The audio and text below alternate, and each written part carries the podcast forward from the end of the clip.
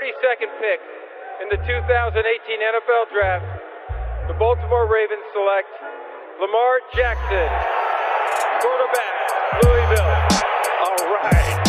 Hey! Creativity. Number two, Derek Jeter. I love me some Steph Curry. Steph Curry is the greatest shooter in the history of basketball. Curry drive, scoop layup. Oh, beauty from Steph Curry. If I play basket, I could play with LeBron without a problem. And if they need help, I'll help them. Moore told us, and now we have an altercation. Alex Ovechkin pounding away on Andrei Svechnikov, who's down. That one right there made you the greatest player of all time.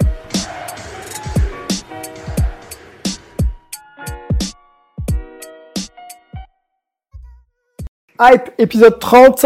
On revient cette semaine avec un, un gros programme, 4 sports US à l'antenne. Et j'accueille tout de suite euh, celui qui va nous conter ce qui se passe en, en MLS, euh, parce qu'il y a une finale, je crois, dans quelques heures. Antoine Latran, salut Antoine. Salut Sylvain, comment ça va? Ça va et toi? Très content euh, d'être là et puis très content d'être bientôt à la finale de ce tournoi dans la bulle de la MLS. Yes, alors euh, on va pas faire offense aux équipes finalistes, mais euh, la news hype de cette semaine, c'est Matuidi qui rejoint euh, l'Inter Miami, c'est ça hein? Alors on attend toujours la confirmation, euh, mais tous les journaux ont l'air de reprendre la news comme si c'était déjà fait. Ça a été annoncé du côté de Sky en, en Italie, en Angleterre, et ESPN l'a ensuite confirmé. Donc euh, apparemment ce serait enfin, du quasi fait. Il serait à Paris en train de faire sa visite médicale aujourd'hui, mais Yes. tout le monde en a l'air absolument sûr. Donc euh, grosse surprise. Et ouais, Matuidi à, à l'Inter Miami. Bon, eh ben, écoute, on va, on va développer ça euh, avec toi euh, tout à l'heure. On se fera aussi un petit point sur, le, sur, sur la MLS, hein, sur le niveau actuel. On sait qu'il y a beaucoup de stars euh, européennes en fin de carrière qui rejoignent la Ligue. On va se poser la question de savoir quel est le niveau de cette Ligue encore euh, aujourd'hui. Est-ce qu'elle est compétitive ou pas? Euh, La NBA, les gars, sont là, chaud, prêt, le Tsar, les banderilles à 3 points et, euh, et Melvin. Salut les gars Salut, salut, Hype Family. Salut à tous. Yes, les gars, gros programme avec vous, euh, puisque ça y est, la, saison régulière un peu tronquée arrive à sa fin. Il y a encore des équipes qui jouent pour la huitième place à l'ouest. On fera le point avec vous euh, dans, quelques minutes. On aura aussi de la MLB avec, euh, avec Martin tout à l'heure. On fera aussi le point sur euh, deux, trois, deux, trois players là, qui ont un peu euh, cuté le process Covid pour, euh, pour se faire plaisir. Et puis, euh, on parlera un peu sportif aussi avec Martin. euh, on vous en dit pas plus. Euh, dès qu'il sera là, on développera tout ça. Et la LHL, Salut Sylvain, salut à tous. la NHL, c'était la loterie pique hier. Et ça y est, on connaît à peu près la destination du, du Chosen One, Alexis Lafrenière, qui devrait vraisemblablement rejoindre les New York Rangers. Donc c'est un gros coup quand même pour, pour, pour New York et son, et son marché, hein, qui a besoin vraiment de, de pépites pour pouvoir euh, exister. On fera aussi le point sur les Français, hein, les trois qualifiés pour, euh, pour la Stanley Cup. Là, ça commence euh, ce soir. Donc on a Colorado Avalanche Vancouver Canucks, Columbus Blue Jacket, Alexandre Texier, Antoine Roussel, Pierre-Édouard Belmar. Voilà pour le programme riche du 30e numéro de Hype. Je propose de lancer les hostilités.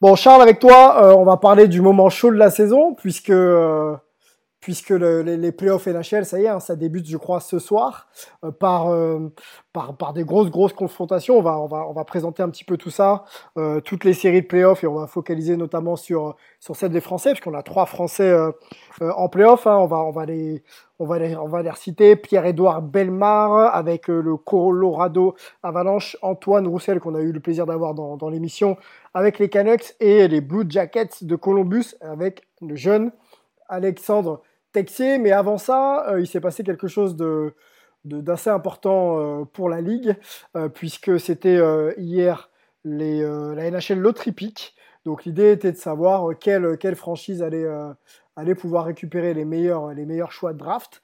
Et un certain The Chosen One, comme on l'appelle au basket, Alexis Lafrenière. Et c'est donc les New York Rangers qui ont chopé le gros lot, Charles.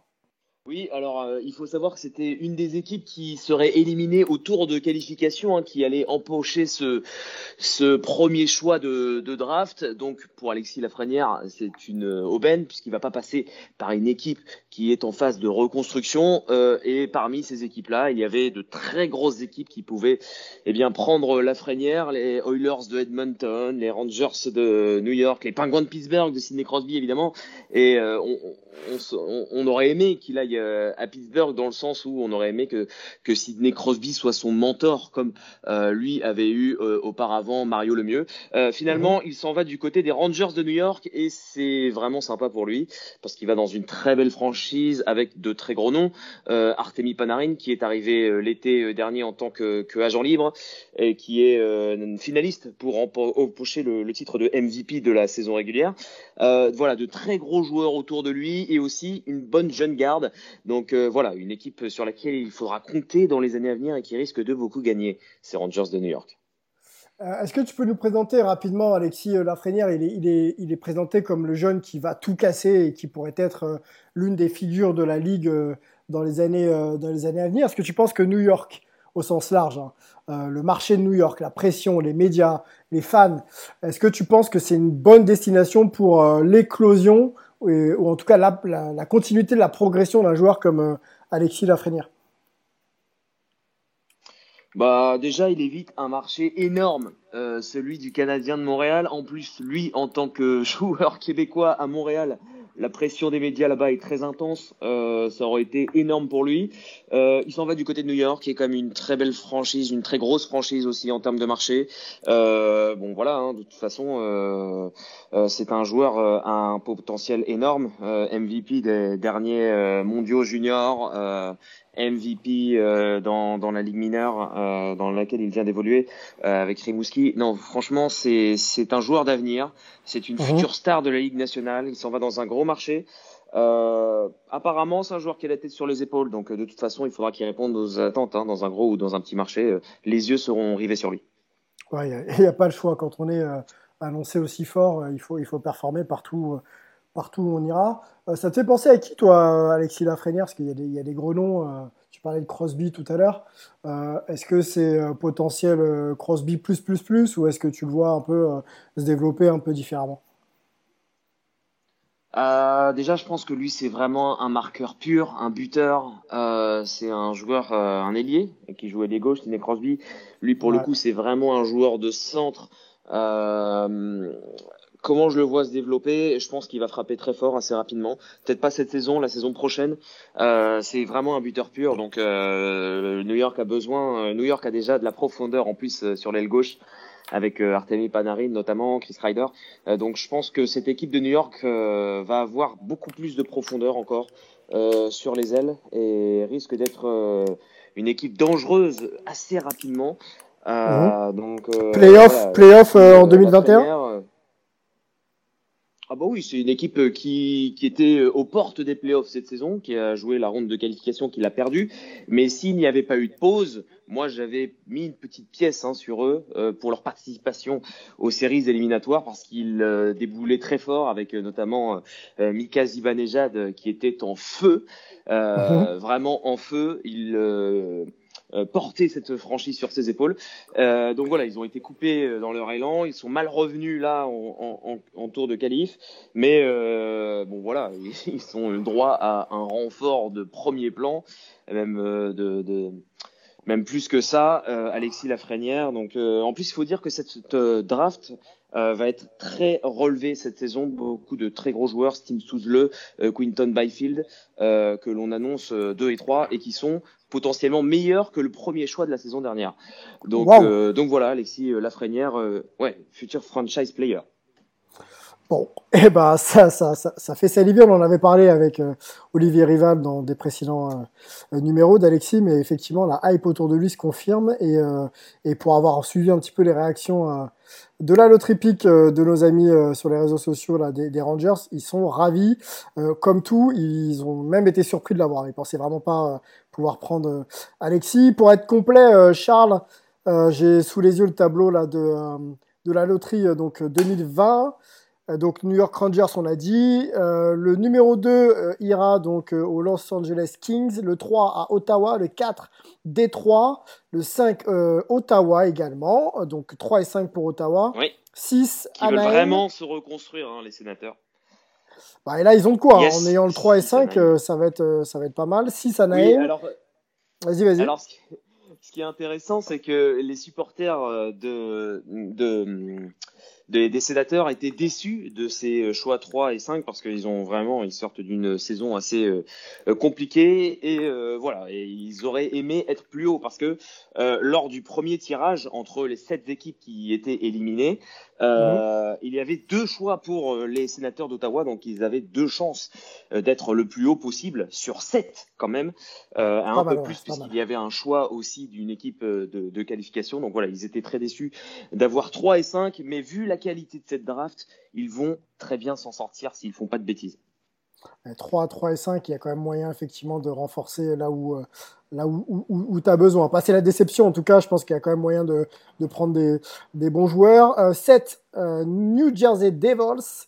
8, Buffalo. 9, Minnesota. 10, Winnipeg. 11, Nashville. Florida pour le 12, Carolina Hurricanes pour le 13, Edmonton 14 et pour finir Pittsburgh Penguins. Euh, pour le 15 euh, qui voulait avoir euh, Alexis, voilà, choper le 15, c'est plus pareil, hein. Ouais. ça c'est sûr. Bah, toutes les équipes hier au, au, tirage avaient 12,5% de chance d'avoir le premier choix. Toutes les équipes qui ont été éliminées du tour de qualification avaient le même pourcentage de chance et on a procédé un petit peu comme au loto avec des, des, bulles dans un bocal et c'est la première boule qui, qui remonte qui euh, empoche euh, le gros lot. Une petite un pensée euh, aux Maple Leafs de Toronto qui ont mhm. été qui ont choqué hein, dans, dans ce premier tour de qualification. Et la balle aussi a choqué puisqu'elle a touché les deux poteaux avant de redescendre. Et juste après la balle des Rangers a tapé les deux poteaux et est montée. Donc un choc de plus pour cette équipe des Maple Leafs Ouais, c'est un symbole de, leur saison euh, malheureuse euh, pour eux. Euh, tu vois, on est un peu à l'ère des comment dire des, des, grandes technologies là pour révolutionner un petit peu nos, sports malgré nous avec le Covid, etc. C'est vrai que c'était un peu bizarre de voir encore cette loterie avec des boules qui remontent. on pourrait penser qu'on peut trouver quelque chose d'un peu plus moderne pour quand même amener amener cette loterie à avoir lieu. Je sais pas ce que tu en penses. Oui, bon, on a toujours peur de la triche, là au moins, c'est le hasard, hein, le hasard pur euh, en soi. Hein, euh, je vois pas comment on peut euh, rendre ça en même temps plus moderne, mais moins suspicieux. C'est ça le problème aussi des technologies. Quand c'est un écran qui annonce le premier choix, on ne sait pas ce qui s'est passé derrière, tandis que là, on voit vraiment tout le processus. Et donc, c'est sympa. Après, je. Voilà. Ok. je sais pas ce que tu en penses. Non, non, mais tu as, vu comme ça, effectivement, tu as raison, mais c'est vrai que c'est peu, euh, c'est peu, peu, employé, donc euh, de revoir un système ah un peu archaïque, mais, les gens si ça donne des garanties. Euh, dans, dans, le milieu du hockey. Les, gens sont vraiment parano parce que le monsieur qui, qui s'est chargé de prendre toutes les petites balles et de les mettre dans le bocal a fait tomber un peu rapidement celle des Maple Leafs de Toronto, donc tout de suite, avant même que le tirage ait lieu, tout de suite les gens se sont dit euh, euh, oula attention la balle des Maple Leafs c'est un peu plus lourde que les autres, il l'a fait tomber rapidement, euh, euh c'est de la triche et vous allez voir que ça sera, euh, enfin j'ai dit Maple Leafs non des, des Rangers, ouais c'est la balle des Rangers qui va être tirée, n'importe quoi. Ouais, beaucoup de superstitions, beaucoup de. C'est vraiment la balle des Rangers qui a été tirée.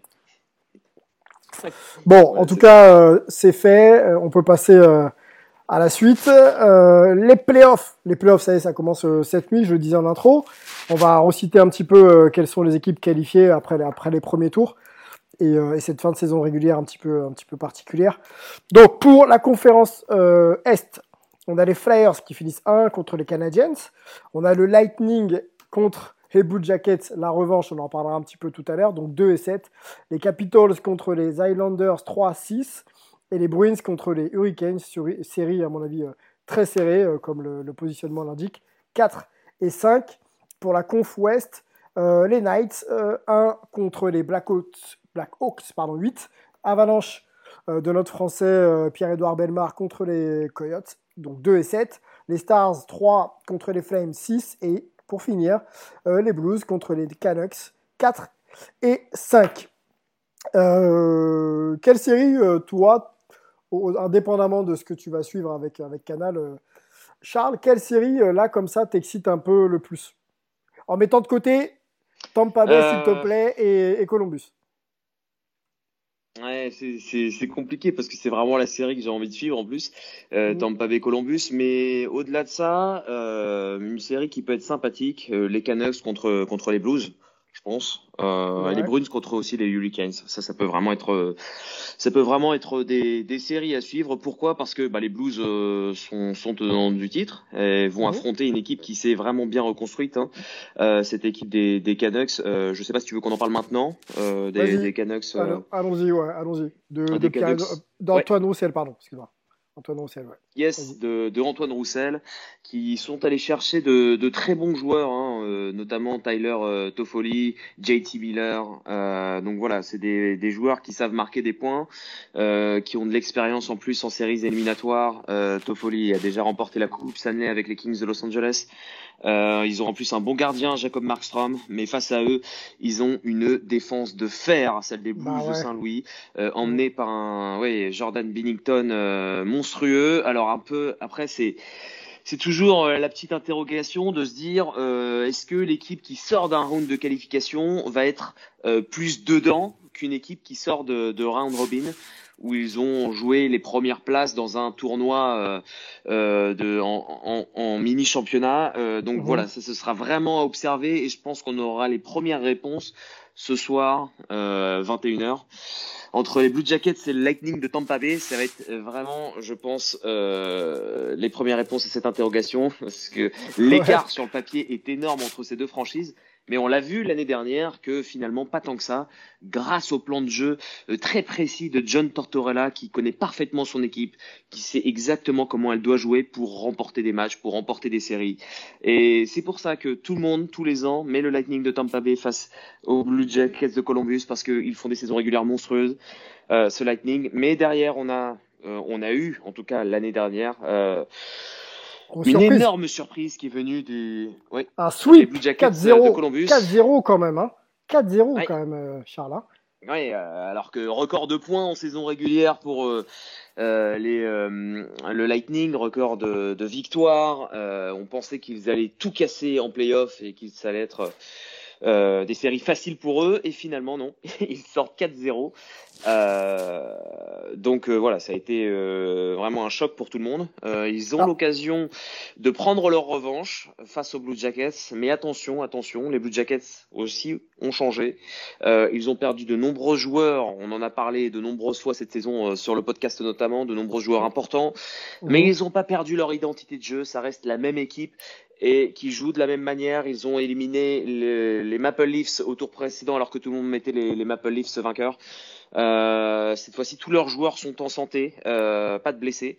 Donc ça aussi, c'est très important. Et de l'autre côté, il y a des blessés. Du côté du Lightning de Tampa Bay et des joueurs très importants. Alors on va voir euh, dans l'après-midi si ces joueurs vont pouvoir participer au, au, au premier match. Et Victor Edman, euh, qui a gagné plusieurs fois le trophée Norris, qui récompense le meilleur défenseur de la saison. Euh, Steven Stamkos, leur capitaine euh, emblématique. Donc, donc voilà, ça aussi, ça peut jouer évidemment. Moi, je mets une petite pièce sur les Blue Jackets de Columbus. Je pense que ils ne sont pas favoris, loin de là, mais j'aime beaucoup leur identité de jeu. Tortorella connaît parfaitement ses joueurs. Et je pense que s'il y a des absents, si Stamkos et Edman sont absents, ils peuvent créer la surprise une nouvelle fois. Donc toi, tu, tu penses qu'après le sweep de l'an dernier, euh, ils sont capables de sortir une, une, une fois de plus? Ouais, ils sont capables de sortir. Pourquoi? Parce que ils ont une défense monstrueuse, ces Blue Jackets de Columbus, et on le sait. En playoff, la défense, c'est très très important. Euh, ils ont C'est ce qui les avait sauvés d'ailleurs. Hein, Jones. Charles, c'est ce qui les avait sauvés, euh, je pense, l'an dernier. Euh, euh, Sergei euh, le gardien l'an dernier, j'ai revu quelques, quelques highlights là, pour préparer l'émission. Il, il, les a, il les a maintenus dans le match à des moments où Tampa Bay poussait, poussait, et si, et si Tampa Bay scorait, ça pouvait changer un petit peu la phase du game 1 et 2, notamment. Le game 1 et 2, c'est quand même sur la corde raide au, au, début, quoi. C'est toute la force de cette équipe des Blue Jackets de Columbus, c'est de faire croire qu'elle est en train de subir et que finalement derrière en fait elle est en train de contrôler, de gérer le jeu, surtout avec des défenseurs comme Seth Jones et Zach Wierenski qui sont, je pense, euh, le meilleur duo défensif de, de, la ligue en tout cas de, de, cette reprise, vraiment monstrueux derrière et devant qui font des différences. Euh, Zach Wierenski qui était incertain pour le match 5, le match décisif face aux, Maple Leafs de Toronto, euh, qui finalement bah, était présent et en plus de ça il a marqué le but vainqueur. Euh, donc voilà, ils ont vraiment une très très belle défense. Euh, Bobrovski s'en est allé. Ça a été un élément très important bah, la saison dernière, alors que justement on se posait des questions sur Bobrovski. On se demandait euh, en playoff, il est jamais efficace avec euh, les Blue Jackets qui avaient jamais passé un tour de série avant le sweep de la saison dernière. Donc voilà, il a répondu aux attentes. Sans lui, maintenant, bah, comment on fait? On a deux gardiens. Corpissalo et euh, Elvis Merzlikins. Corpissalo qui a attendu très longtemps sa chance euh, derrière euh, Bobrovski a été monstrueux cette saison. Hein. Il a été qualifié, euh, plutôt appelé à, à, jouer le match des étoiles, le All-Star Game. bon, malheureusement, il n'a pas pu le faire parce qu'il s'est blessé. quand il s'est blessé, il a été remplacé par Elvis Merzlikins qui a été monstrueux lui aussi. Donc on s'est posé la question de qui allait être le gardien partant avant le tour de qualification. Ça a été Jonas Corpissalo et bim, premier match, Blanchissage pour lui, pas un but encaissé. C'est le premier blanchissage de l'histoire des Blue Jackets euh, en playoff. Tout de suite, il a répondu aux attentes. Il a eu un petit match où il est passé à côté. On a mis Elvis Merzlikins qui, lui, a enchaîné 105 minutes sans but encaissé. Record de franchise là aussi. Donc, niveau gardien, Sergei Bobrovski est remplacé sans aucun problème. Et euh, devant, bah, on garde la même identité de jeu. Il y a Alexandre Texier, le français, qui a de très grosses responsabilités, de très grosses minutes Alors, importantes. Il joue sur le premier trio. Hein. Allons-y, allons-y sur Alexandre Texier, euh, euh, Charles. Euh, tu le dis, il passe un cap. Enfin, il a passé un cap cette année. Son statut a changé. L'an dernier, il était, euh, c'était, bah, il est toujours jeune, hein, mais c'était le jeune de l'équipe sur lequel euh, on pouvait compter quelques exploits et quelques bonus. Il a marqué derrière son son premier son premier but en, en pardon en, en, Stanley Cup dans la confrontation justement contre contre le, le Tampa Bay. Euh, est-ce que qu'aujourd'hui, est-ce qu'aujourd'hui c'est le, le, joueur majeur qui peut faire la diff dans cette série quoi? Est-ce qu'il est attendu comme ça? Alors, il est peut-être pas attendu comme ça, mais c'est vraiment un élément important dans le sens où il peut faire des différences. Euh, c'est Pierre-Luc Dubois que qu'on attend vraiment. C'est, il a marqué d'ailleurs le premier triplé de l'histoire de la franchise des Blue Jackets au tour précédent. Euh, c'est lui qui, qui score, qui, qui prend les grosses responsabilités de sa formation. C'est pas encore le cas pour euh, Alexandre Texier qui joue des grosses minutes défensives et c'est ça la grosse différence par rapport à la saison dernière, c'est que défensivement il répond aux attentes, il est très agressif, il fait des bons échecs avant, il met des bonnes charges. Euh, ça c'est vraiment la grosse différence parce qu'il a, on l'avait vu en difficulté hein, au deuxième tour face aux Bruins de Boston, il a même pas joué tous les matchs euh, parce qu'il était vraiment jeune hein, encore, en 19 ans, là il a 20 ans seulement. On lui donne des grosses responsabilités pour dire euh, que défensivement il a vraiment progressé. On le met en infériorité numérique, Alexandre Texier. Et donc, quand on met un joueur en infériorité numérique, c'est-à-dire qu'on a 100% confiance en lui euh, lors des jeux défensifs. Et offensivement, on ne le met pas encore en supériorité numérique. On lui a fait confiance seulement sur le match 5 Bon, c'est quand même une grosse confiance hein, de la part de Tortorella. Euh, en, en, avantage numérique, et on a encore, on, il a fait un mauvais jeu pour sa première présence, c'était de, de, la nervosité. Donc voilà, il a encore à apprendre, mais là ce soir on va euh, en savoir plus sur son cas, hein, puisque c'est le match 1 face au Lightning de Tampa Bay. Est-ce que John Tortorella va le mettre en avantage numérique? Parce que c'est la grosse question de cette équipe des Blue Jackets qui n'a pas marqué un seul but en avantage numérique et c'est très important de faire la différence en playoff dans, dans euh, cette situation d'avantage numérique. Euh, 13 situations 13 fois on a on a été euh, euh blanchi par cette équipe euh, des des euh, Maple Leafs de Toronto et en plus de ça on a encaissé un but alors qu'on avait un joueur de plus et donc ça, c'est vraiment une question qu'il va falloir régler si on a envie de battre cette équipe euh, du Lightning de Tampa Bay et euh, du côté de, de John Tortorella. Il va falloir peut-être aussi faire confiance plus Alexandre Texier en avantage numérique qui avait marqué face au Lightning de Tampa Bay dans cette disposition-là. Euh, donc voilà, je pense que ça aussi c'est l'une des clés euh, parce que Texier a vraiment de très grosses qualités techniques. Il est très à l'aise avec le palais, il a un très bon lancer. Il s'est, euh, il a toujours pas marqué hein, dans, dans ses playoffs cette saison, mais euh, il a eu de grosses grosses chances, de grosses qualités de tir. Euh, bon, malheureusement, il a buté sur Frédéric Andersen qui a été monstrueux au tour précédent, mais mais voilà, c'est ce n'est qu'une qu'une question de temps. Et euh, je pense qu'il va tirer son épingle du jeu, offensivement parlant, parce que défensivement c'est déjà fait, offensivement parlant et en termes de but euh, dans les matchs qui vont venir. Mm, mm, mm. Ça va être intéressant de voir euh, ce match-là pour toutes les raisons que tu viens d'évoquer et, et, et, globalement savoir si, si Blue Jacket fait, fait un match comme, comme sur le premier tour de, de l'an dernier, voir si, si le Lightning ne va pas douter tout le reste de la série. Quoi. Va répondre. Va répondre déjà et puis il va pas même flancher parce que parce qu'ils sont ils ont j'ai l'impression qu'ils ont vraiment du mal à apprécier cette équipe euh, de, des Blue Jackets euh, en, en, Stanley Stanley Cup Playoff. Euh, allons sur euh, les Canucks, on en a parlé un petit peu, mais focalisons-nous un petit peu sur Antoine Roussel, l'expérimenté. Euh, tu le vois comment là, dans, cette confrontation avec, euh, avec les Blues? Est-ce qu'il sera à son avantage ou est-ce que ça peut être un peu compliqué pour lui? Antoine Roussel, c'est un joueur extraordinaire par son caractère. on l'a vu lors du premier tour de qualification. il a mis un but alors qu'il avait pris un palais lors du match précédent au visage. Hein, il, a euh, a eu un, bleu énorme à la tête. Et euh, il a mis un but extraordinaire où il a pris toute la défense de vitesse et il a marqué. Et ça, c'est Antoine Roussel.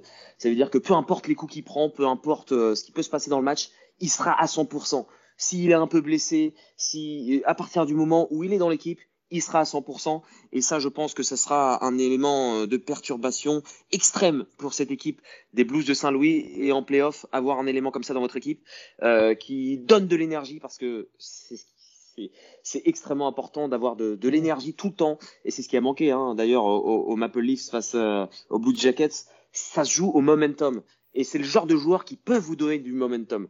Et, euh, et, il en faudra euh, nécessairement, obligatoirement face euh, aux Blues de Saint-Louis du momentum.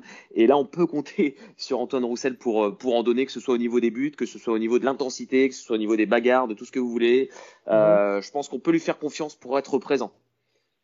Ok, sachant que faut le rappeler, on est dans un contexte de bulle, donc pas de supporters, pas l'avantage du terrain, donc il va falloir effectivement redoubler un petit peu de d'efforts pour affirmer l'identité de son de son groupe et de son équipe pour, pour pousser les joueurs. Donc euh, c'est vraiment une qualité qu'Antoine a. Je pense qu'on va compter sur lui pour, euh, pour ça.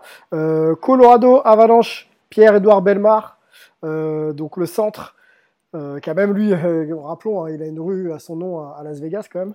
Donc c'est pas rien. Tu le vois comment dans cette série ouais, là C'est vrai, vrai. Tu le vois comment dans cette série là, opposé aux Coyotes? Normalement, pour euh, oui pour euh, pour euh, l'Avalanche, ça devrait être une, une formalité. Hein, ce, ce, premier tour, hein, ils sont euh, largement favoris. Euh, il faut rentrer dedans tout de suite. C'est comme on comme j'ai dit un petit peu plus tôt, eux sortent d'un round robin, les autres sortent d'un tour à élimination. Donc ils vont avoir besoin d'être dedans tout de suite des premiers matchs. Et comment je sens Pierre Edouard Bah lui, il a un rôle aussi bien précis hein, depuis qu'il est arrivé en NHL. C'est un centre de troisième, quatrième trio, être là défensivement, s'assurer que euh, la porte est fermée derrière quand, euh, quand il le faut, quand le momentum est euh, du côté de l'équipe adverse. Lui, il doit euh, gérer, fermer la zone neutre, fermer la zone défensive. C'est là où il excelle. Euh, c'est vraiment derrière Pierre-Edouard, même si offensivement, hein, il réalise la meilleure saison de, de sa carrière en termes de, de points. mais voilà, un premier tour qui devrait être une formalité puisque cette équipe hein, des, de, de l'Avalanche du Colorado est une équipe que l'on attend loin, très loin dans ces playoffs de, de la Coupe Stanley. Donc, donc voilà, il, normalement, ils devront euh, se faire respecter, hein, ça, ça, va être important dans les premiers matchs et ils devront euh, sans trop de problèmes se sortir de, de, ce premier tour. Ok, ok, ok. Bon bah on, on va suivre ça de près. Euh, les Français nous intéressent plus particulièrement hein, parce que parce qu'on les suit toute l'année. moi je vais te faire un petit prono là. Je vais me lancer. Je regardais un petit peu les confrontations yes. à droite à gauche. je pense effectivement, moi je pense que Tampa Bay va va remettre va remettre Columbus un petit peu. Les pendules à l'heure. Ouais, les pendules à l'heure. Gentiment, ils vont peut-être pas faire un sweep, mais je pense que le Tampa Bay devrait sympa vraiment. pour Texier tout ça. Hein. Ben non, justement, c'est pour ça que j'ai, tu vois, j'ai introduit en disant que j'aimais bien les Français et qu'on allait les suivre. Mais euh, je pense que Tampa Bay va quand même essayer de remettre un peu les pendules à l'heure et sortir de la conf. Oui, oui euh, ça c'est sûr.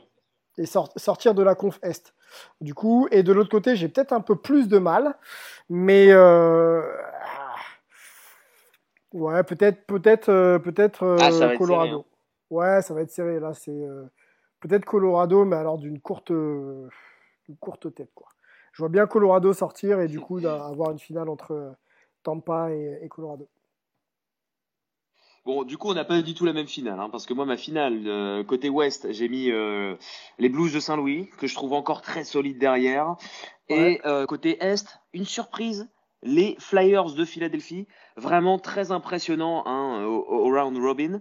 Euh, Ils ont battu tout le monde euh, et ils sont déjà au rendez-vous, vraiment très bons derrière autour de, de Carter Hart.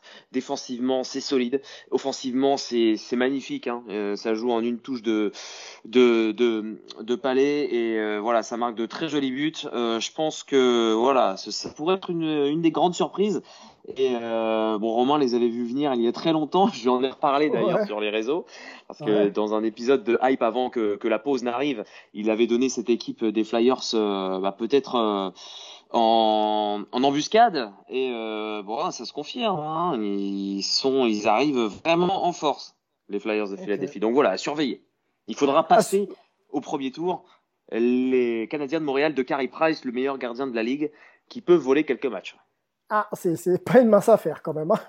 Euh, quand tu vois le niveau du gars, tu dis bon, ah, oui. euh, s'il faut lui passer dessus, c'est ah, un peu chaud. Bah, il, a, il a éliminé à lui tout seul les Penguins de Pittsburgh, de Sidney Crosby, de Evgeny Malkin. Euh, bon, après, il y a quand même une, équipe très collective hein, qui a du cœur. Mais euh, voilà, c'est dire quand même. Attention, faut pas les, les sous-estimer, ces Canadiens de Montréal. Ok, euh, Charles, on sait que tu bosses pour la rédac de Canal et que tu commentes énormément de matchs euh, à l'année. Est-ce que tu peux nous donner un peu euh, la prog que Canal a, prévu pour qu'on puisse suivre avec toi euh, sur les antennes du groupe bah, les, les playoffs quoi? Bon, on voit ça semaine par semaine, hein, puisque on ne sait jamais ce au moins, peut au moins cette semaine, ouais, semaine à l'autre. Oui, alors cette semaine, on va euh, suivre la série entre les Blue Jackets et le Lightning de Tampa Bay. On va essayer de faire un maximum de directs. Alors pour le match 1, je pense que le, le podcast hein, sera déjà diffusé à ce moment-là, mais ce sera un différé de, de une heure euh, après le coup d'envoi. Pour le match 2, ce sera un match en direct, jeudi, donc à 21h, on va le suivre en direct, le match 2, entre les Blue Jackets et le Lightning de Tampa Bay. Le match 3, alors si je dis pas de bêtises, je crois qu'il sera en différé.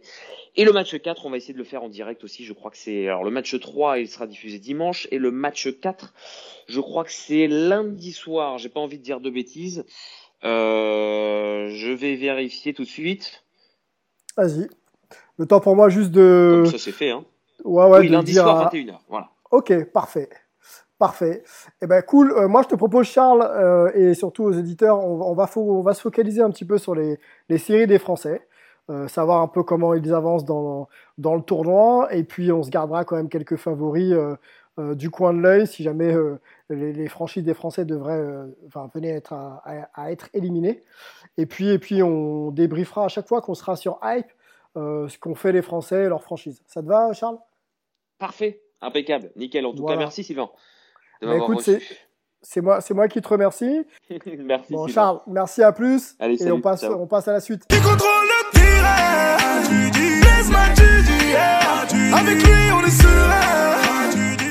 Antoine, par quoi veux-tu commencer? Tiens, je te laisse euh, choisir. Est-ce qu'on se fait la preview de la finale?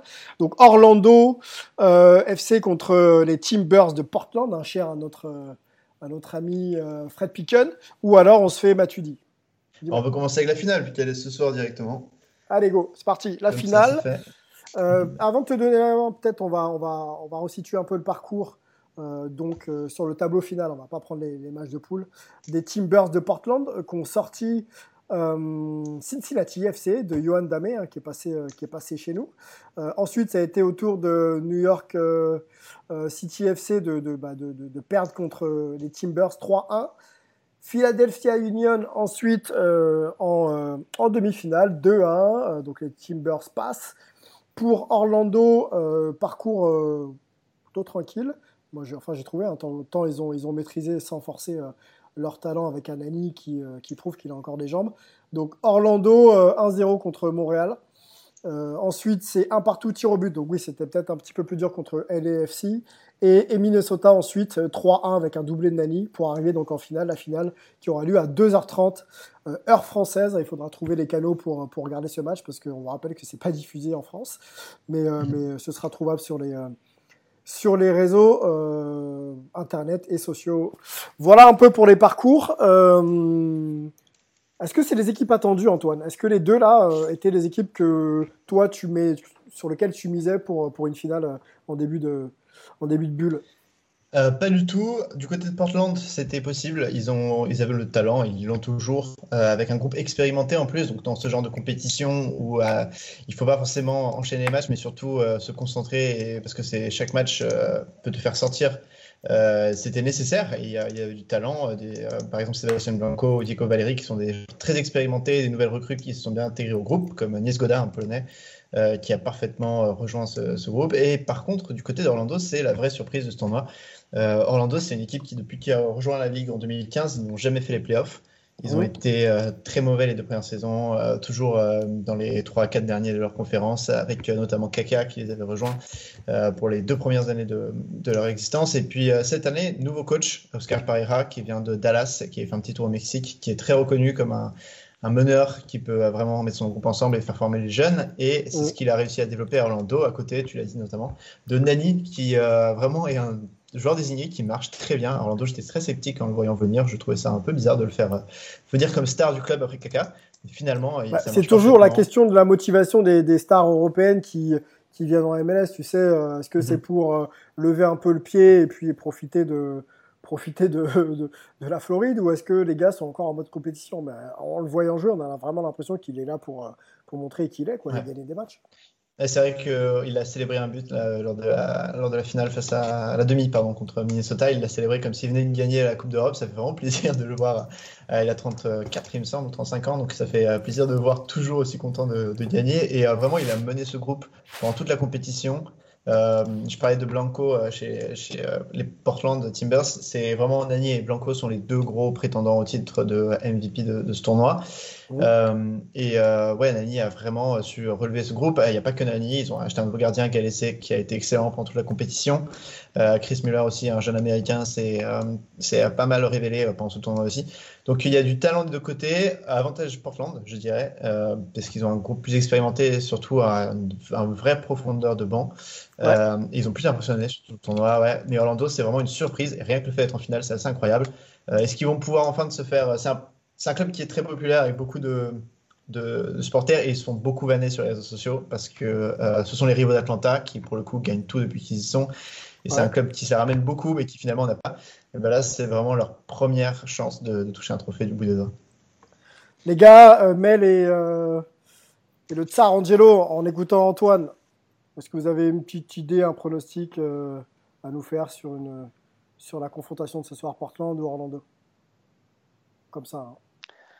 Perso, moi, je vais, euh, je vais aller avec Portland parce que la famille de ma femme est de, est de Portland et ils sont sponsors du club. Donc, euh, je crois que j'ai pas le, j'ai, pas, le choix. J'ai même, j'ai même mon écharpe du Timber, donc je suis obligé d'aller avec Portland. ok, très bonne raison, Mel. Mel, t'as raison d'ailleurs. Faut surtout pas se fâcher en famille, c'est compliqué après. Moi, je vais, euh, je vais aller avec Portland pour des raisons assez similaires, même si c'est pas ma femme ou autre qui, qui m'influence dans ce sens. Mais je suis allé à Oregon State University, donc j'ai été euh, mmh. euh, citizen de, de, l'Oregon pendant quatre ans de ma vie et j'ai même un ami de l'université d'Oregon State qui a joué pour les, les Timbers. Donc, P-Town, baby, Portland. ok, ok. Bon, moi, je vais pas vous suivre, les gars, histoire d'être toujours en opposition avec avec mes convives, non, non, je vais, je vais tenter Portland. Moi, je pense que les, les, stars euh, savent gagner les matchs importants. Il y en a une, euh, pardon, Orlando, excuse-moi, excusez-moi. Orlando euh, a une star dans ses rangs et je pense que Nani peut faire la différence. Là, tu révélateur. non, non, non, non, je vais se rattraper. Orlando, Orlando pour moi. T'as une préférence, toi, Antoine? Euh, euh, côté préférence, moi je suis euh, un grand fan de Seattle, donc je préfère que Portland perde, mais ah. je pense vraiment qu'ils vont, ils vont. À mon avis, c'est Portland qui va gagner. Ils ont vraiment un, effectif qui est beaucoup plus beau sur le papier, une profondeur de banc. Il y a cinq changements en plus dans ce tournoi, donc ils peuvent vraiment faire sortir des, des, des armes du banc à l'habitant. Donc ouais, moi je dirais Portland. Ok. bon, c'est le dernier match de ce tournoi. Est-ce qu'on peut s'en faire un petit bilan rapide juste sur le niveau de jeu? Est-ce que tu as trouvé que de ce que tu as pu observer, euh, que les équipes étaient concernées et qu'on et qu'on a mm. réussi quand même à, préserver un niveau de jeu qu'on peut voir euh, en saison régulière Euh, j'ai trouvé la phase de groupe assez laborieuse. On voyait que les groupes étaient vraiment en manque de, de temps, de jeu. On voyait qu'ils n'avaient pas l'énergie sur certains matchs. À partir de la 60e, c'était vraiment pas très beau à voir. Euh, mais après, il y avait les températures d'Orlando. Euh, il y avait certains matchs qui se jouaient très tôt le matin. Euh, et en fait, une fois que la phase de groupe a été terminée, ça s'est euh, ça s'est remis un peu en jeu. Je trouve que les équipes étaient vraiment concernées pour celles qui restaient parce qu'ils se sont rendus compte que voilà, c'est un trophée, c'est en plus une place en CONCACAF Champions League, donc la Champions League d'Amérique du Nord, ouais. et c'est également euh, enfin l'opportunité d'avoir un trophée en fait que personne normalement, on touche du bois, il n'y a pas d'autres épidémies dans les années à venir, mais normalement c'est un trophée unique dans l'histoire de la MLS, donc à mon avis ça peut motiver aussi les joueurs d'avoir ça. Euh, et euh, donc franchement le niveau de jeu finalement a été bon. Le seul gros problème, je trouve, de ce tournoi, c'est euh, les audiences télé qui n'ont pas été aussi bonnes que la Ligue pensait. Et euh, la Ligue doit renégocier ses contrats de télé qui sont assez bas en ce moment euh, ouais. l'année prochaine. Et des audiences, je crois que les audiences tournaient autour entre 200, enfin 150 000 pour les pires matchs à un demi-million de téléspectateurs, ce qui est même moins bien que les meilleures audiences de la Ligue féminine, euh, que la Ligue féminine oh. qui a eu son tournoi aussi. Donc, euh, ouais, ça n'a pas été un gros succès au niveau audience et c'est un vrai problème pour la Ligue parce qu'ils essayent de renégocier les droits télé en, en ce moment même pour l'année prochaine. Donc, ouais. euh, à voir. Concurrence, euh, Antoine, de la NBA peut-être ou pas selon toi? Bah, Peut-être, mais les horaires sont un peu étranges, donc je ne sais pas si, euh, si les horaires des matchs sont au même moment, mais euh, même avant que la NBA commence, euh, ça n'a pas été une super audience. Euh, on ne sait pas trop les facteurs, peut-être trop d'équipes, peut-être euh, finalement des gens qui ne comprennent pas forcément le tournoi et comment il marche, euh, peut-être une absence de stars. On sait que Carlos Vela n'était pas là notamment. Mm -hmm. Mais euh, ouais, et puis là, Portland et Orlando, c'est pas les, plus, les deux plus gros marchés, donc la ligue doit pas, au niveau des audiences TV, se, se, satisfaire de cette finale à mon avis. Mel, toi, tu es aux États-Unis. Est-ce que tu as senti, bon, on sait que la, la MLS c'est clairement en dessous des autres sports US. Est-ce que tu as senti un peu que ça en parlait? Tu as pu euh, choper 2-3 matchs ou, ou, alors tout le monde s'en fout là-bas? Euh, Personnellement, moi, j'ai vu aucun match, mais euh, je sais que dans mon, dans mon groupe d'amis, j'ai pas mal de j'ai pas mal d'étrangers ou même de j'ai un, un, un, pote qui est coach de, de soccer à l'université et tout le monde parlait que d'une chose, c'était la Champions League et pas du tout de la MLS. Donc je pense que c'est ouais, c'est quand même assez assez ça reste assez quand même assez compliqué. Ok. Antoine, euh, ouais, la saison. Vraiment, une, enfin, vas -y, juste vas -y. pour compléter, c'est vraiment, je pense, une histoire de marché aussi, de là où on se trouve. Euh, euh, J'ai des potes qui étaient à, à Los Angeles euh, pendant l'année et qui m'ont dit que quand il y a de l'émulation, quand il y a une rivalité face au Galaxy, on en entend parler. J'en ai d'autres qui sont dans des marchés où il n'y a pas du tout de franchise de MLS. Et là, pour le coup, oui, c'est le vide intersidéral en tant que que nouvelles et, et informations. Je crois que le gros challenge, juste pour rester sur, terme, sur ce, ce, débat des audiences et tout, ça serait vraiment pour la Ligue de faire en sorte que les fans de franchise deviennent fans de la Ligue et de commencer à s'informer sur les autres franchises, à les regarder quand c'est pas les leurs qui jouent. Mais voilà, ça va être un challenge pour les années à venir. Ouais, c'est vrai que ce que tu dis, c'est pendant la saison, quand la saison entre guillemets normale, c'est vrai qu'il y a plus de, je pense qu'il y a plus d'engouement, il y a même plus de visibilité. Et c'est vrai que là, avec tous les sports qui recommencent en même temps, avec la NBA qui est aussi à Orlando, avec les problèmes qu'il y a en, en, en MLB, euh, toutes les discussions autour de la, de la NFL, c'est vrai que c'est un peu compliqué de visiter. Quoi. Antoine, est-ce que tu penses que dès le 22, là, on sait que la saison régulière reprend le 22, l'intérêt des fans et euh, des médias va être euh, différent, un peu plus conséquent, impactant? Ou pas du tout On va voir. Ouais. Ouais. Je sais pas après si les gens aussi euh, aux États-Unis avaient peut-être un peu moins le, le cœur à suivre la MLS en, en ces temps compliqués. Il euh, faudra voir à partir du 22. On va voir s'il y a des stars qui arrivent. On va voir si euh, il y a une expansion de. Enfin, pardon. Il y a les, les, Miami et Nashville qui, qui étaient les expansions oui, qui, qui ont ouais, qui reviennent un peu dans la compétition et qui vont pouvoir euh, montrer euh, ce qu'il vaut. Et on va voir si, ça, si les spectateurs vont être euh, intéressés. Il y a, en tout cas, ça va être très compliqué parce que jusqu'au 13 septembre, en théorie, les franchises canadiennes vont, elles, jouer que de leur côté aussi dans ce nouveau format. Euh, à voir un petit peu si, euh, du coup, on va avoir une perte d'intérêt parce qu'ils vont jouer les mêmes franchises pour pas mal de temps ou comment ça va se dérouler. Mais tout dépend aussi de l'évolution sanitaire de la, de la, pandémie et du nombre de fans en, en tribune.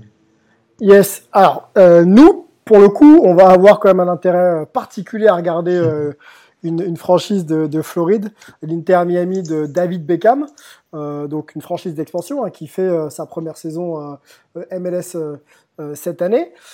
avec l'arrivée probable, parce que pour l'instant c'est pas encore officialisé. On sait que le joueur, tu l'as dit en intro, passe sa visite médicale ou en tout cas est en train de, s'envoler peut-être pour Miami là au moment où on parle.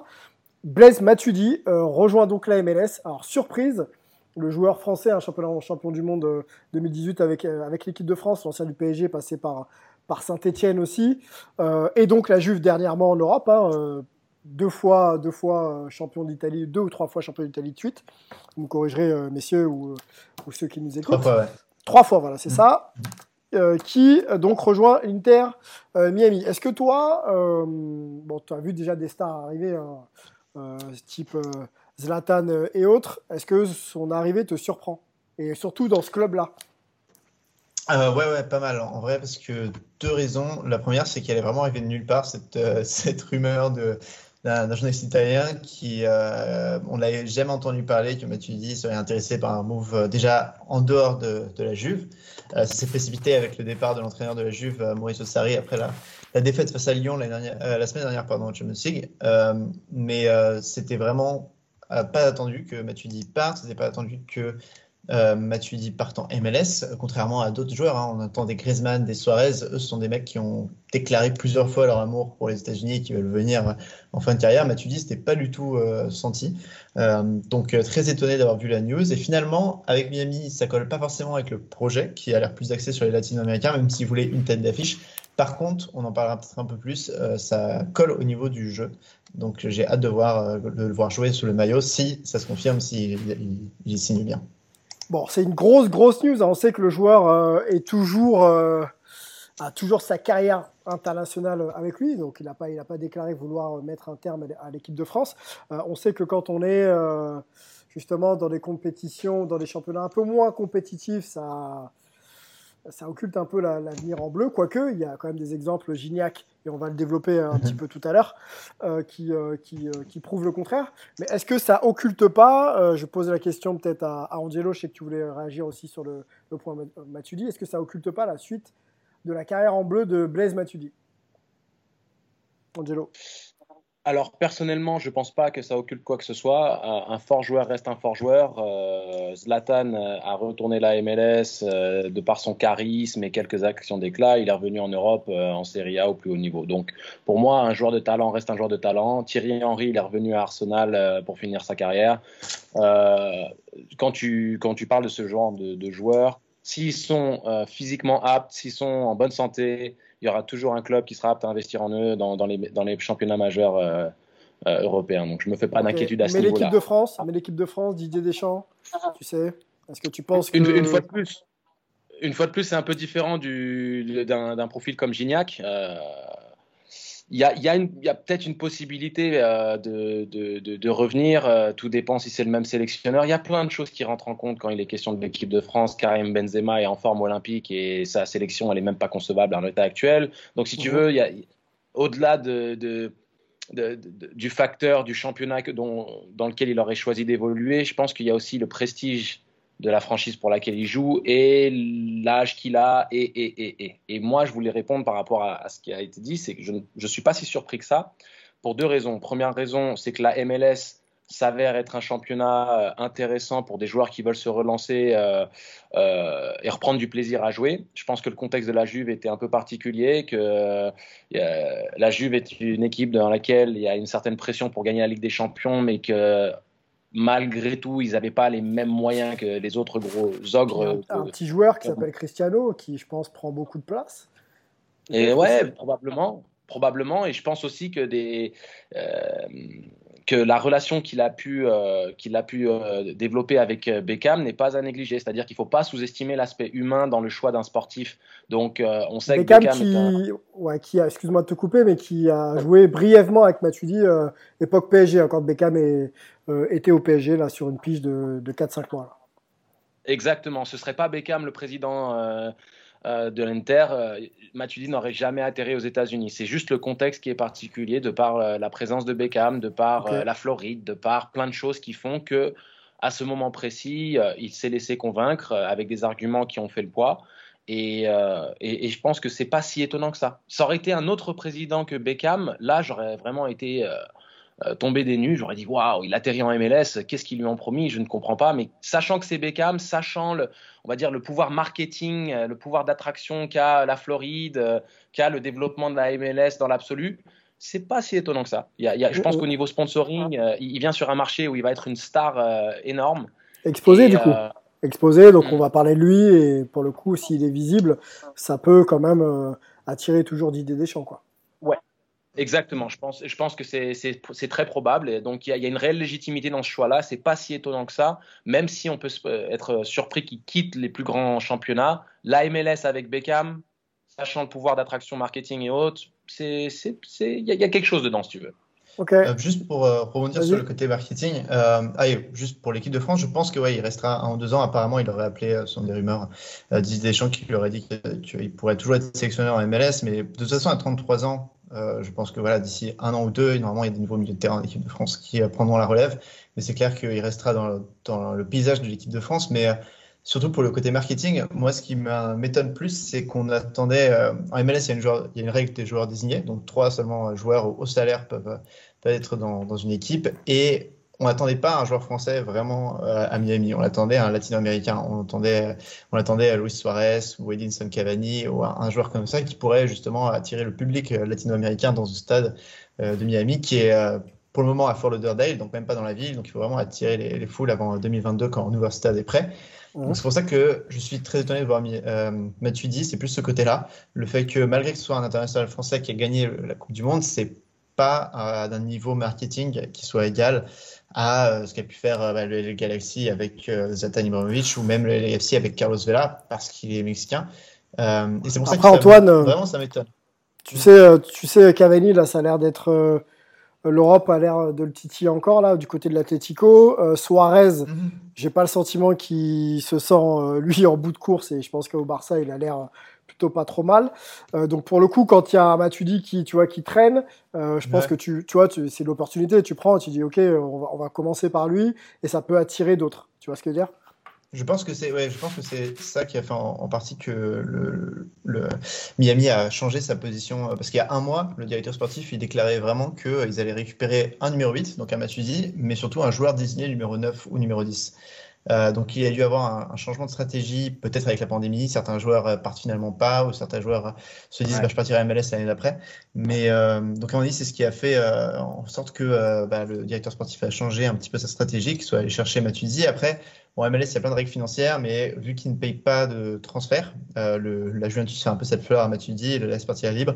donc vu qu'il ne paye pas de transfert, il y a peut-être moyen que cette année il soit joueur désigné, puis que l'année prochaine il puisse être rabaissé avec de l'argent d'allocation, qui est une sorte de règle MLS pour faire baisser certains joueurs euh, désignés, puis en prendre un autre.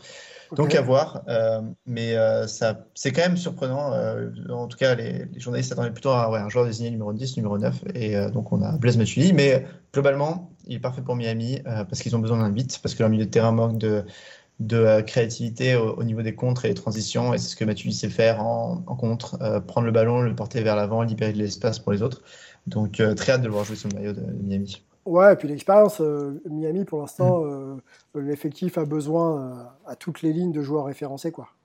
effectivement, mm. que les numéros 9, les numéros 10, les numéros 8 sont les, priorités. Maintenant, c'est une jeune franchise. Donc si elle peut s'appuyer sur une référence, quelqu'un qui a joué des matchs de très haut niveau pendant 10 ans, c'est toujours intéressant. Mel, bonne pioche pour pour Matuidi d'aller euh, d'aller euh, en MLS dans cette optique de rester en équipe de France? Il n'avait pas mieux à euh, faire? bah, je pense que si, enfin, pour être, je pense que si tu restes en Europe, dans des, dans des grands clubs européens, tu as sûrement plus de visibilité pour, pour l'équipe de France. Après, je posais la question à, à, Angelo avant l'émission parce que je ne suis pas énormément le, le, football américain depuis, depuis que je suis je suis ASAP, donc ça m'a surpris parce que je ne savais pas s'il jouait ou s'il jouait plus à, à, la Juve. Après, je pense que c'est aussi, un, c'est aussi un, choix de carrière et je pense que ça montre quand même. On parlait de l'attractivité de la MLS, d'avoir un Matuidi qui a 33 ans, donc qui, a quand même, qui va encore avoir de, belles années devant lui. C'est, euh, c'est, je trouve que c'est intéressant comme choix.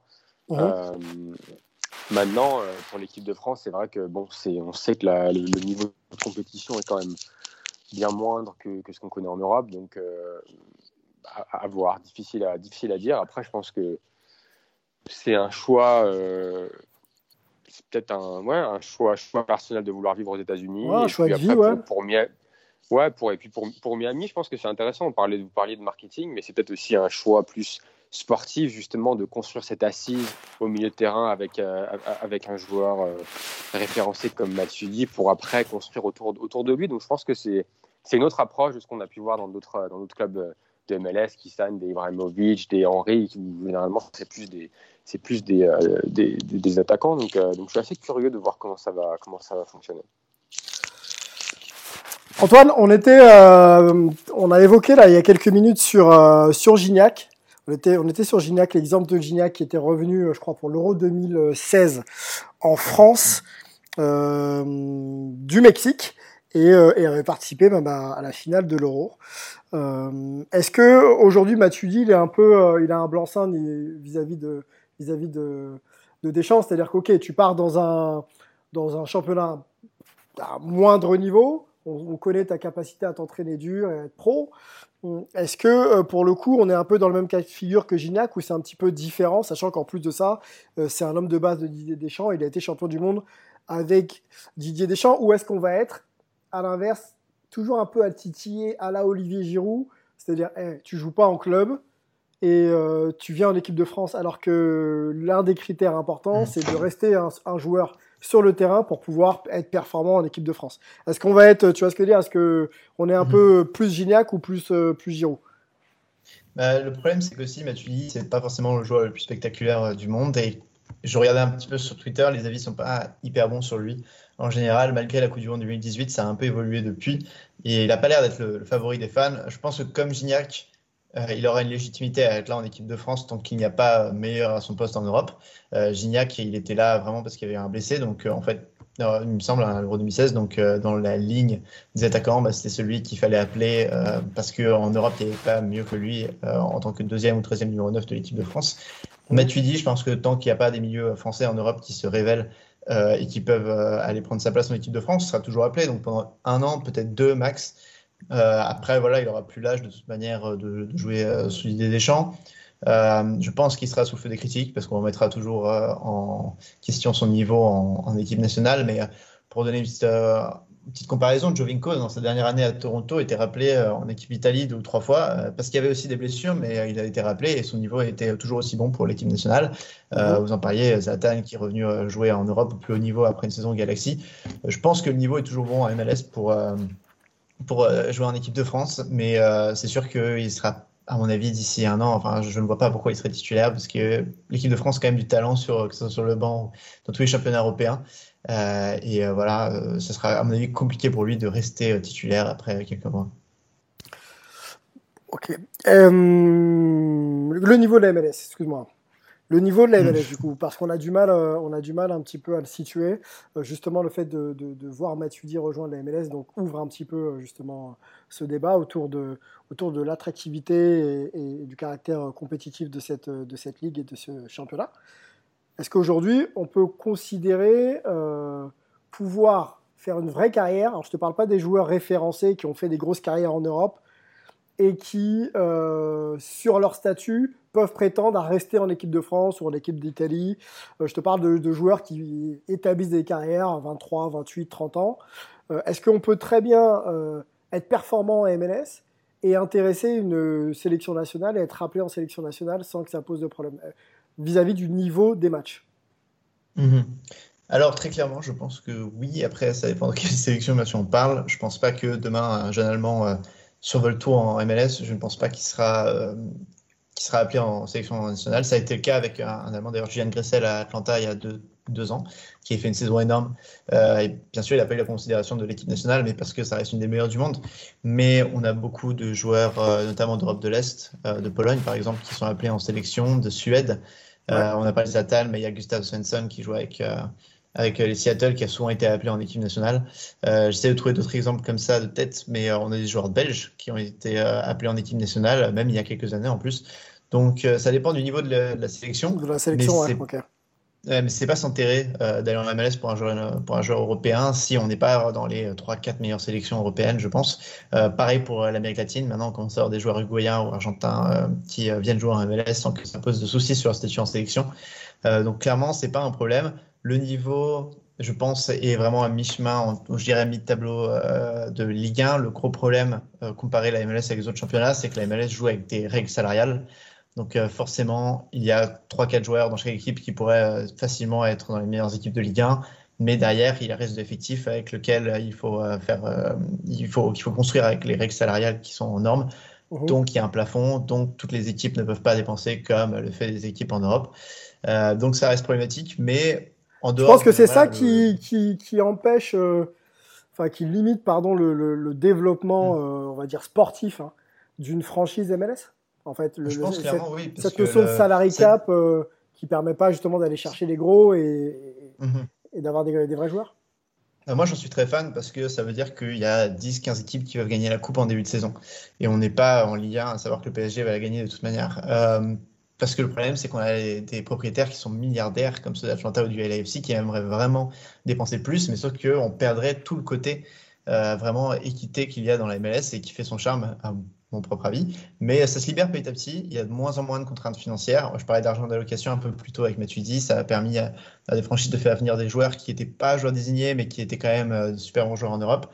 Euh, donc je pense qu'on verra de plus en plus la MLS se développer, mais c'est un frein à son développement sportif, mais ça permet qu'elle ne parte pas complètement en, en cacahuète, si je peux me permettre, parce que c'est ce qui ouais. a causé la mort des, des, On parlait de la NSL un petit peu dans un podcast pendant le confinement sur euh, les années 80, dans le soccer américain, yes. et euh, c'est ce qui a causé ce problème, c'est que le New York Cosmos voulait dépenser des milliards chaque, euh, enfin des millions sur chaque euh, poste, et les autres franchises étaient incapables de suivre il y a eu une inflation des prix et la NSL s'est écroulée. Donc la MLS va éviter ça.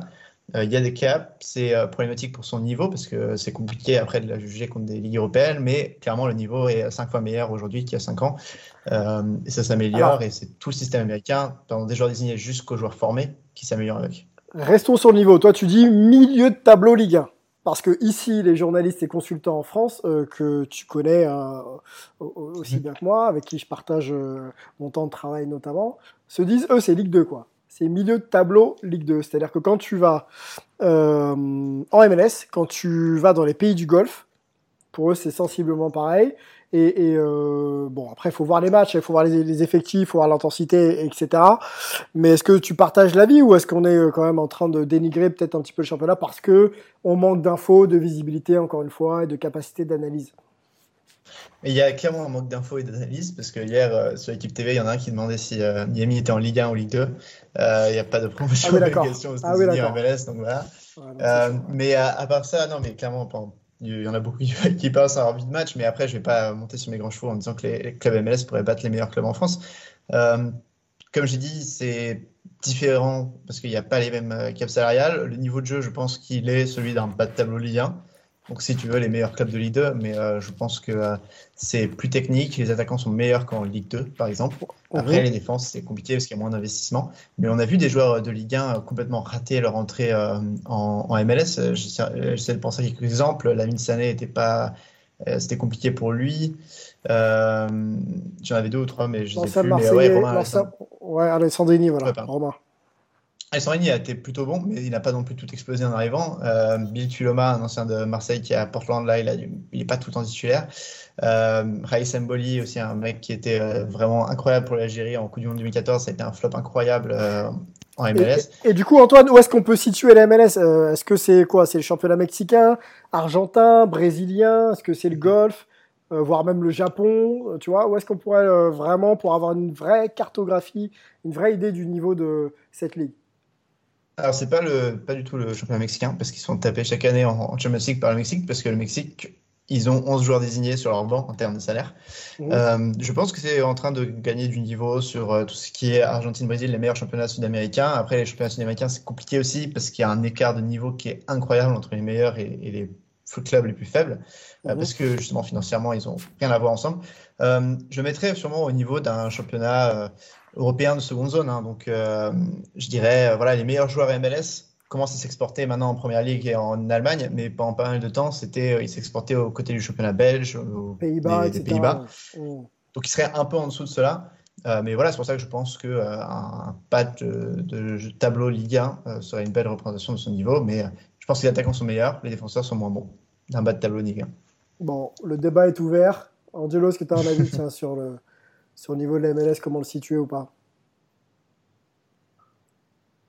Euh, Je pense que c'est euh, une bonne, euh, un bon résumé de dire meilleurs attaquants mais plus faibles défensivement. Je pense qu'il y a une culture football beaucoup plus ancrée dans le basket, enfin, dans le basket, dans le foot, dans, le soccer. Football dans le football, dans le football européen. C'est la MLS, c'est un championnat qui est nouveau en finalité en comparaison à, tout ce qui se fait dans, même en Amérique latine. Euh, et, dans le reste du monde. Euh, le, nord des États-Unis, c'est euh, enfin les États-Unis et le continent nord-américain, c'est un des seuls on va dire endroits au monde où le foot n'avait vraiment pas cette place dans la culture sportive comme l'avait le reste du monde. Donc on se retrouve à, essayer de rattraper un retard. Ils ont toujours eu les meilleurs athlètes et maintenant certains de ces meilleurs athlètes commence à s'investir dans le foot dès le plus jeune âge, ce qui fait qu'il y a un processus d'amélioration continue qui, est assez évident, mais ils sont tout de même en retard. Donc, euh, en partant de ce principe, euh, pas étonnant que ce soit meilleur en attaque de par les qualités athlétiques et aussi euh, l'agressivité intrinsèque à la culture nord-américaine, mais par contre, défensivement, bah, il y, y, a des nuances, il y a la culture, il y a la grinta, le vice, toutes ces choses-là qui se maîtrisent avec, avec le temps et, et les années. Quoi. Yes, yes, yes. Bon, bon, petit résumé, je suis assez, assez d'accord avec ça. Euh, allons peut-être, tiens oui, Mel, Mel, tu parlais d'un petit parallèle sur notre chat, là, un petit parallèle avec le, basket et le reste du monde. Ouais, ouais, pour moi c'est un peu la même chose, c'est-à-dire que euh, si, on prend les, euh, la NBA, les journalistes NBA, tous ceux qui, qui couvrent la NBA aux États-Unis, la façon dont ils regardent les championnats européens, euh, ils regardent ça un peu comme des championnats de seconde zone parce qu'ils bah, ils, y connaissent pas grand-chose et qu'ils mettent un peu tout dans le même, euh, dans, le même panier. Alors que, euh, par exemple, on le voit sur la façon dont, ils ont, dont certaines, certaines équipes ont raté cas d'Oncic. Et je pense que c'est la même chose à l'inverse pour le, pour, pour le foot. C'est-à-dire que les Européens ne connaissent pas énormément euh, la MLS et, son niveau et donc du coup prennent un peu de haut et se disent ouais bah, c'est un, peu de c'est la c'est la Ligue 2 c'est un peu moins euh, c'est pas très bien donc je pense que c'est je pense que c'est quelque chose qu'on voit un peu dans, tout, euh, dans, dans, tous les sports, mais c'est vrai que moi je me rappelle pour avoir assisté à des matchs de MLS il y a 3, 4 ans, ou même 5, 5, ans, c'était c'était vraiment bas et ça a vraiment, vraiment, vraiment progressé. Et je pense qu'avec euh, justement cette attractivité des, euh, des, stars un peu européennes en, fin de carrière. Je pense que ça va en continuer à progresser et comme, euh, comme Antoine l'a dit, les, les joueurs sud-américains. Donc je pense que ça peut aller que vers le haut. et à mon avis, d'ici quelques années, on verra que ce sera au même niveau des, que certains des, certains des championnats européens. Je pense qu'il faut que la MLS se décomplexe un peu, qu'elle travaille effectivement ses filières de formation et puis qu'elles suivent, qu'elles suivent l'exemple européen, tout simplement. Euh, nous, euh, si aujourd'hui notre formation française basket, hein, pour revenir sur le basket, euh, est bonne, et même le, baseball, on pourra en parler avec, avec Martin tout à l'heure, c'est que voilà, on regarde ce qui se fait de mieux et puis on s'adapte. On a des structures et des filières de formation qui permettent de, de, de, de copier, disons-le comme ça, et puis et ensuite d'être performant. Donc c'est peut-être aussi l'exemple à suivre pour la MLS, pas avoir peur de regarder le foot européen en se disant que ça peut très bien être de, de, de, niveau dans, dans, dans, quelques années. Euh, merci Antoine, on va, te, on va te libérer, on sait que tu es en vacances et que tu prends sur ton temps de vacances pour être avec nous, c'est très gentil. C'est un plaisir, franchement, merci beaucoup. Et on espère voir la signature de Mathieu du coup, se concrétiser dans, dans, les heures qui suivent ou les jours qui suivent. Yes, bah, suivez ça sur les réseaux sociaux, Culture Soccer. Euh, ce sera sûrement annoncé dans pas, dans pas longtemps. N'oubliez pas la finale de la MLS à 2h30 euh, heure française les Timbers contre, Orlando. Euh, match intéressant à, suivre. Nani sur le terrain en feu. Et à mon avis, Orlando prendra le game. Euh, à voir. Merci Antoine.